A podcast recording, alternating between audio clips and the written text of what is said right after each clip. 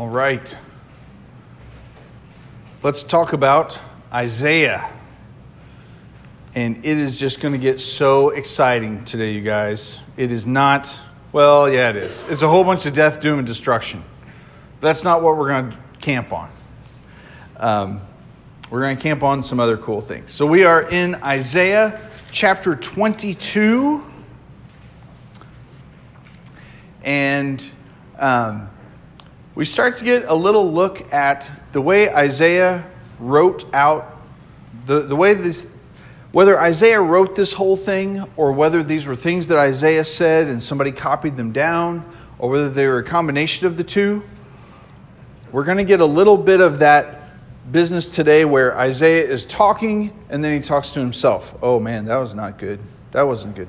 And then he's going to talk and then he, oh, and, and you're going to get this. And it's not marked anywhere. There's no clear, this is where he's prophesying, this is where he's talking to himself. So I might say it a couple times. Get a good commentary, get a good uh, study Bible when you read Isaiah. Look at those footnotes, and it'll, it'll help make sense of it. So, anyway, Isaiah chapter 22, verse 12 he says, In that day, the Lord God of hosts called for weeping and mourning, for baldness and wearing sackcloth. The Lord said, I want you guys to be really upset. I want you to be really sad. And that's weird. Why would God want us to be sad? Well, he, wants, he wanted them to be sad because they were sinning terribly. They were doing some really awful stuff. And God wanted them to acknowledge that. God wanted them, he, He's saying, You guys, you are doing wickedness. Repent. Quit this. Be, be upset. Be sad about it. Uh, later on in, in Isaiah, he's going to say, um, You're so shameful, you've forgotten how to blush. Like you do shameful things that are really embarrassing, and you don't even respond. You don't even you're, you're so hardened. And so here he's saying, the Lord called for weeping and mourning. Uh, the baldness is shaving your head out of grief. Like, I am so sad, I'm going to shave my head as a sign. You know, Job goes out and rubs dirt in his hair and, and sits on the ash pile and all that to show he is grieving. But behold, verse 13 joy and gladness, the killing of oxen, slaughtering of sheep, eating meat and drinking wine. They say, Let us eat and drink, for tomorrow we die. So, Isaiah, God said through Isaiah, Repent, turn back. You know, uh, in James it says, Grieve, mourn, and wail. Repent, turn. And they wouldn't have any of it, they wouldn't do it. And instead, they're like, Hey, we're dead. We're going to die. Um, let's party. And that is just that just makes it worse, right? If if they would have done nothing, they would have at least done nothing, but instead they did the opposite. And so verse 14, the Lord of hosts has revealed himself in my ears, surely this iniquity will not be atoned for you until you die. So, this is so severe of, of sin that these people are doing that, that they're on a path that they will never repent from. They're never going to repent from this. And there's no amount of offerings, there's no amount of, uh, there's no amount of things that they could do to turn away the punishment of this. This iniquity will not be atoned for ever until you're dead. That's the state of the world when Isaiah is talking to these people. They are so rebellious, they are so hard hearted. Remember back in Isaiah chapter 6? And he said, Go and preach to these people, and they're not going to listen. Talk, they're going to see, and they won't. You'll show them stuff, and they won't see it. You'll say stuff to them, and they won't understand. Otherwise, they would, if they, if they would understand, they would turn and be healed. But I know they're not.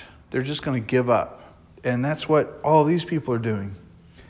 Uh, Isaiah is just trying to get them to convert, just trying to get them to lean on the Lord. So There are a bunch of prophecies about you're not going to do it, and so the land's going to be laid waste. This place is going to be destroyed. This place is going to be destroyed. And, and um, we've read some of those, and we're going to skip over some today. But we're really going to nestle down into Isaiah 22 because the way Isaiah kind of conveys these things, I think applies to us too. And it's, it's really wild.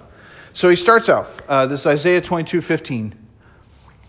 Thus says the Lord of hosts Go to Shebna, who's over the household, and say to him, What have you to do here, and whom have you here, that you've cut out a tomb for yourself? You cut out a tomb on the height, and you carve a dwelling for yourself in the rock. So Isaiah is going to this guy and saying, What's the, What business do you have building a tomb here? You don't belong here. So a tomb would be carved in a, a cave. It'd be like a little, they, they would, you know, maybe there's already a cave there and then they just add on to it. Maybe they would actually cut it into the rock from scratch. And it would be a place where, for generations, your family is going to be laid in that same spot over and over, and your bones, as your body decays and your bones are left, all your bones are going to be put back in an ossuary in the back, and then all the new, newly deceased people are going to be in the front. And um, so we're at, you know we're out at the cemetery this week on Wednesday, and whenever we go to St. Joe Cemetery, my kids they're not tired of it yet. They don't give me the big sigh, but we go where we can see their great great grandparents and their grandparents and their and you know this whole line of people, and they're all. And then you always look up on the hill and you're like, gosh, who is all that? What is all that business? And then you go up there and it says Reitz, and you're like, oh, Reitz. Okay, so Reitz High School, F.J. Reitz Memorial High School, the Reitz home. I mean, those people, they had the money to buy that high hill. If they got, you know, they build two high schools, we can let them be up on the hill, right? That's cool. They can have that spot. Well, what if you went up there and it said, you know, Smith? And there's nothing in town built by Smith, and who cares about Smith and nobody knows who he is? What right does he have to have the highest spot out of St. Joe Cemetery. That's what's going on here. So Isaiah is going to this leader who's led all the people away from the Lord, who is the, uh, the, the over the household. He's over the king's household, over the, you know, the, the kingdom where, where it all begins. Kind of like the guy in charge of the White House. You know, he's in charge and he has carved out this place to be buried as a memorial in this notable place, and he's saying, You don't belong here. Why have you, why have you carved this tomb? That's what, that's what that's about. So then, verse 17, he says, Here's what's going to happen to you the Lord will hurl you away violently. He will seize firm hold on you, whirl you around and around, and throw you like a ball into a wide land. There you shall die, there shall be your glorious chariots chariots, you shame of your master's house. I will thrust you from your office, and you will be pulled down from your station. So it was a big deal to the Jewish people in this day of where you would be buried. You know, this is kind of like uh, I want my ashes sprinkled in the outfield of Wrigley Field kind of thing. You know, I want to be buried in this certain. I, I don't want that, but just say. Um, people want to be buried in a certain place. So this guy, since he's ruler over Jerusalem, he's ruler over the household of the king, wants to be buried here. And Isaiah is saying, You're going to be spun around and flung like a ball into a field. Nothing precise, nothing with any direction. Nobody's going to remember you. There's not going to be any honor of you. There's not going to be any memorial of here is where you are buried that people can come and visit you're just going to be like a ball thrown off in a field. That's pretty serious, right? If, if where you are buried is like your memorial and you think you're so awesome that you should have, you know, one of these giant, insane, huge tombstones, um, but no, you're just going to be you're going to be pulled out of power. That's what he says to him. So then Isaiah tells this guy how it's going to happen. In that day, this is verse 20, I will call my servant Eliakim, the son of Hilkiah, I will clothe him with your robe. Oh, I will bind your sash on him. I will commit your authority to his hand, and he will be a father to the inhabitants of Jerusalem and to the house of Judah. So basically, Isaiah is saying, I'm taking one of your enemies, and he's going to wear your robes. He's going to wear your suits. He's going to wear your authority. He's going to sleep in your bed. He's going to rule in your place. Oh, now you know how this guy, this would make this guy really angry, right? I will commit, he'll be the father of the inhabitants. This is a cool one, verse 22. I will place on his shoulder the key of the house of David. He shall open, and none shall shut, and he shall shut, and none shall open.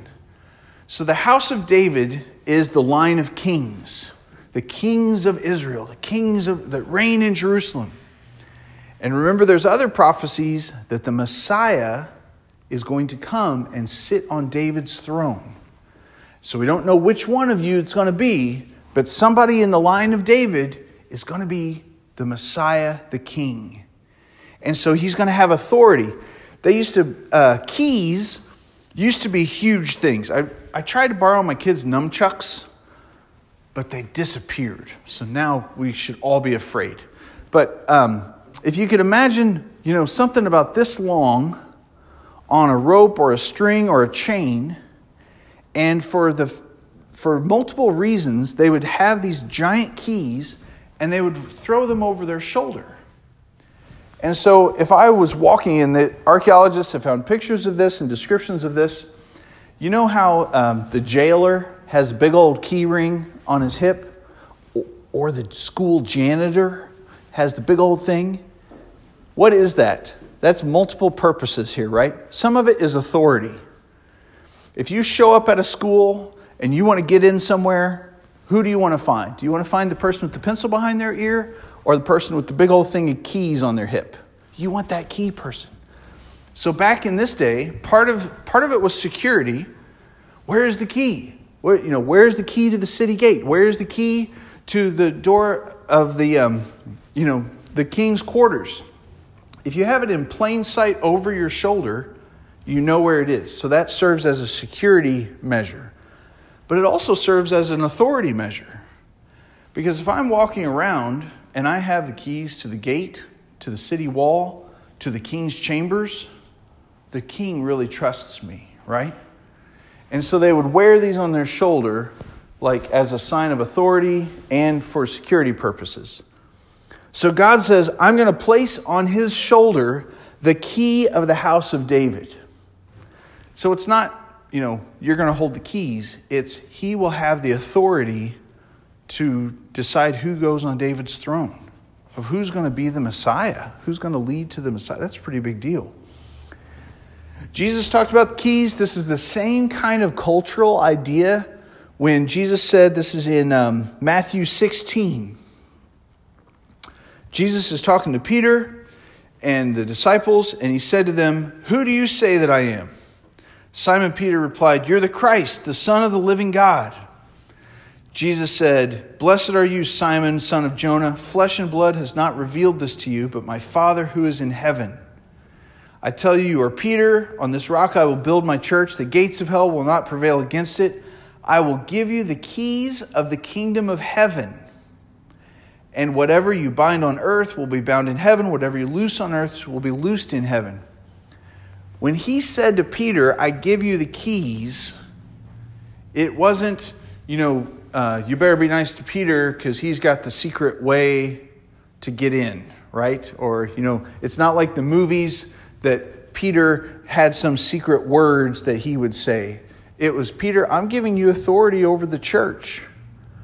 I'm going to leave and there's going to be disciples and there's going to be apostles, and I, I am putting you in charge. This is the same conversation as, Do you love me? Feed my sheep, that Jesus would have after he rose from the dead.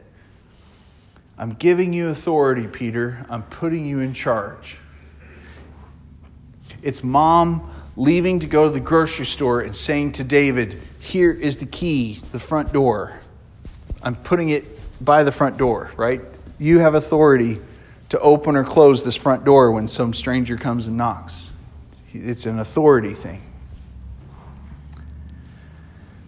So God says that through Isaiah to this leader. You're a leader, you're doing this, you built a tomb, you're leading all the people astray. Dude, you're going to be thrown out in some field somewhere. Nobody is going to have any idea where you got buried. And I'm going to replace you with this other guy. And this other guy is going to so replace you, he's going to wear all your robes, he's going to sleep in your bed, he's going to eat all your food, and, uh, and he's going to rule. So you might think right at that moment, oh, God must really like this guy that he's replacing the other guy with? No. Just because God is putting somebody into power to replace this other guy doesn't mean that God likes this guy. So now listen to this. It's verse 23. I will fasten him like a peg in a secure place and he will become a throne of honor to his father's house. That sounds good, right? He's going to make him like a peg in the wall, and he's going to sit on his throne and honor his father's house. Okay. Um, they will hang on him like you would hang on a hook. The whole honor of his father's house, the offspring issue, every small vessel, everything that they have, all the treasures of the kingdom are going to be hanging on this guy. And and they're going to give him the credit for all of the great things, all their prosperity. Verse 25 In that day declares the Lord of hosts, the peg that was fastened in a secure place will give away, it'll break, and it will be cut down and fall, and the load that was on it will be cut off, for the Lord has spoken. So the Lord, there's this guy, he's leading all the people astray. God has been telling Isaiah through Isaiah for 20, 20 some odd chapters now repent, turn to the Lord, repent, and the guy isn't repenting. So God says, okay, I'm going to replace you with this other guy. And this other guy is going to get all your riches and all your stuff and all your credit and all your memorial and everything. And he's going to be like a peg that I stick in the wall. And all the people, and this is, God's not saying this is how he wants it to be, he's just saying here's how it's going to happen. Who does God want us to trust in? God wants us to trust in God. Who does God want us to give his glory to? He wants us to give glory to God. But all the people are going to hang all of this king's glory on this king. All the good things that happen to him. All right. Crazy construction moment with me, if you will. In Israel, they would build houses and they'd be built out of stone or they would be built out of wood and then there would be like dirt and mud would make the walls and that kind of thing. And if you wanted to put a hanger on the wall to hang stuff say you got this stone wall. You chip chip chip and you stick a peg in that wall in that stone. You damage the wall and that peg is just going to kind of sit there in that stone. If you've got your mud, your mud glaze concrete thing, plaster business, and you and you stick a peg into that wall, it's going to hold, but you just kind of ruined that wall, right? So what they would do is when they're building the house, at the foundation of the house, at the creation of the house, they would say, we're going to hang stuff here, here, here, and here. And so you would build in the wood, in the original creation of the house, you would build hangers. And they would build things in the house that would, you would hang stuff on later on. Since it was a part of the house, it wouldn't fall, it wouldn't come loose. So remember, I said this king, the first king, he didn't deserve it. This other guy that comes in is like a peg stuck in the wall. He's not originally there. He's not there from the origins. He's not there from the foundations. The Lord is. So the Lord's saying, Here I am, trust in me. I've been here since the foundations. I'm the hook in the wall that's built in, not this artificial come later hook in the wall. And that's what Isaiah is saying through this that this new king, he's going to wipe out the other guy, and the other guy's a disgrace, but this guy is going to look, he's going to be a fake too. And when you put the glory on him and you put attention on him and you put the weight of all these things on him, he's going to break. Because the Lord, who has been here from the beginning, wants, wants your attention. That's who you should hang. You don't hang your coat on. Um, I mean, this happens all the time at our house because we have plaster walls. And you drill a hole in the wall and you put the screw in and you can hang the shelf there and it lasts about a week and you hang stuff too long and all of a sudden it rips out of the wall and it falls it's very similar to this right um, even god even even the people that god put in place to replace this evil guy everybody gives glory to that guy and not glory to god and so even that guy is going to fall and be destroyed. So, with that, let me read this section again. Now that we, we know, oh gosh, I'll fasten him like a peg in a secure place. He will become a throne of honor to his father's house. So it's not that he's doing a bad job, he's just not the right one. They will hang on him the whole honor of his father's house, the offspring issue, every small vessel from the cups to all the flagons. They're hanging everything on this guy. He is the best. He is great. He's so much better than that last guy. Glory to this guy. Uh oh. It will be cut down and it will fall. It'll give way, and the load that was on it will be cut off, for the Lord has spoken. So God's saying, just because I ran off this other guy and I gave you another leader. I needed that guy run off. You're still worshiping all these men. Don't worship men, worship God. Worship God. So it goes through some other stuff about um, how they're partying and, and, and how they're not listening to the Lord and who they need to consider. And I want to skip way down to this one last thing the day of the Lord. There's a lot of places in Isaiah where he talks about the day of the Lord. Remember the whole thing through Isaiah, God is just saying, Call out to me. If you call out to me, I will hear, I will heal, I will listen. This is in ver, uh, chapter 24, verse 21. On that day, the Lord will punish the host of heaven these are the angels. These are the, the rebellious angels that God's going to punish. On that day, the Lord will punish the host of heaven in heaven and the kings of the earth on the earth. They will be gathered together as prisoners in a pit. They will be shut up in a prison, and after many days they will be punished. Then the moon will be confounded and the sun ashamed for the Lord of hosts reigns on Mount Zion and in Jerusalem, and his glory will be before his elders. There's a time coming that God will destroy everything evil. That every single lie that's ever been believed in, that's ever been spoken, even the lies that nobody believed, are going to be wiped out.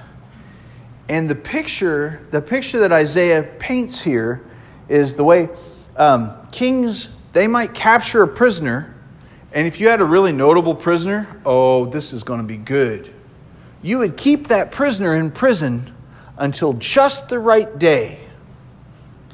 And um, thankfully, we don't have anything like this in our culture. But, um, you know, oh, okay, here we go. When a couple gets married, they take the little top of their wedding cake off, right? And they freeze it. Why do they do that? It's not going to taste any good, but on their one year anniversary, they get it out of the freezer and they eat it. Ugh, freezer burnt cake topper. This is a lot better last year. Shove it in her face, move on. Food fight, all that. In the same way, the Lord is keeping things for a certain day. And so when we see terrible stuff happen, when we see terrible things happen in the world, and we're like, how is that possible? How is that okay? we can be encouraged that someday everything evil is going to get what is coming to it in a mighty, mighty way. And the Lord is just like, you know what? I can totally annihilate that. But now is not the best time for my glory for me to annihilate that. Isn't that wild to think about? That the Lord's patience and the Lord's wisdom would, would wait until a better time to totally annihilate everything. So these prisoners are in a pit, and after many days, they will be brought out and punished and destroyed. Death will be destroyed, sin will be destroyed, all of it. Um, I want, I want to, I don't, I want to stop, but um, there's a day that's coming. So this is encouragement and caution and urgency to us, right? Because people don't believe that. People don't believe, you know, they think everything's going to be okay. And yes, for God's glory, everything's going to be okay, but you don't want to be against it. You don't want to be against God's glory. You don't want to be in rebellion against God's glory because everything is going to be okay for God and His people um, as represented in the Scripture, not just vague. And so, in the midst of all this, just to, just to wrap it all up and put a bow on it, um, there is definitely a time, and we can trust God. We can know that justice, justice and mercy in the wild way that God knows how to balance these things, is going to be done. And we can have confidence and hope in that, which means that we don't have to do it ourselves. I don't have, I would so much rather God bring justice than me bring justice, right? Because I'm not going to do a very good job of it. I'm not very smart with justice, I'm not very wise with justice. But if I leave it to the Lord, the Lord will execute it in such a perfect way that all of the world will see his glory. All of the world will see his justice and they will see his mercy. Just like when God brought this guy and he made him a peg, and everybody was like, Yes, now he's the guy. And God said, No, he's not the guy. Follow me, turn to me. I'm the guy and they hung everything on this guy. And God said, Turn to me, follow me. And then what happens? He collapses. Everything that it says, everything that was hung on him collapses. Because in that day, God in his wisdom is going to make everything right, everything true, all for his glory. All right, let's pray. Lord, we thank you and we praise you. We praise you, Lord, that although all kinds of celebrities come and go, all kinds of great people come and go, that you remain the same and that we can trust in you. Jesus, we praise your name, we exalt you, we declare you as the Lord over all, the King of kings and the Lord of lords. And I pray that you would help us to really see your greatness and trust you and hang all of our hopes and to hang all of our success to hang even our failures on you, Lord, because you will not give way and you will not fail. We praise you, Lord. Amen. All right. Let's stand and sing number 292 together.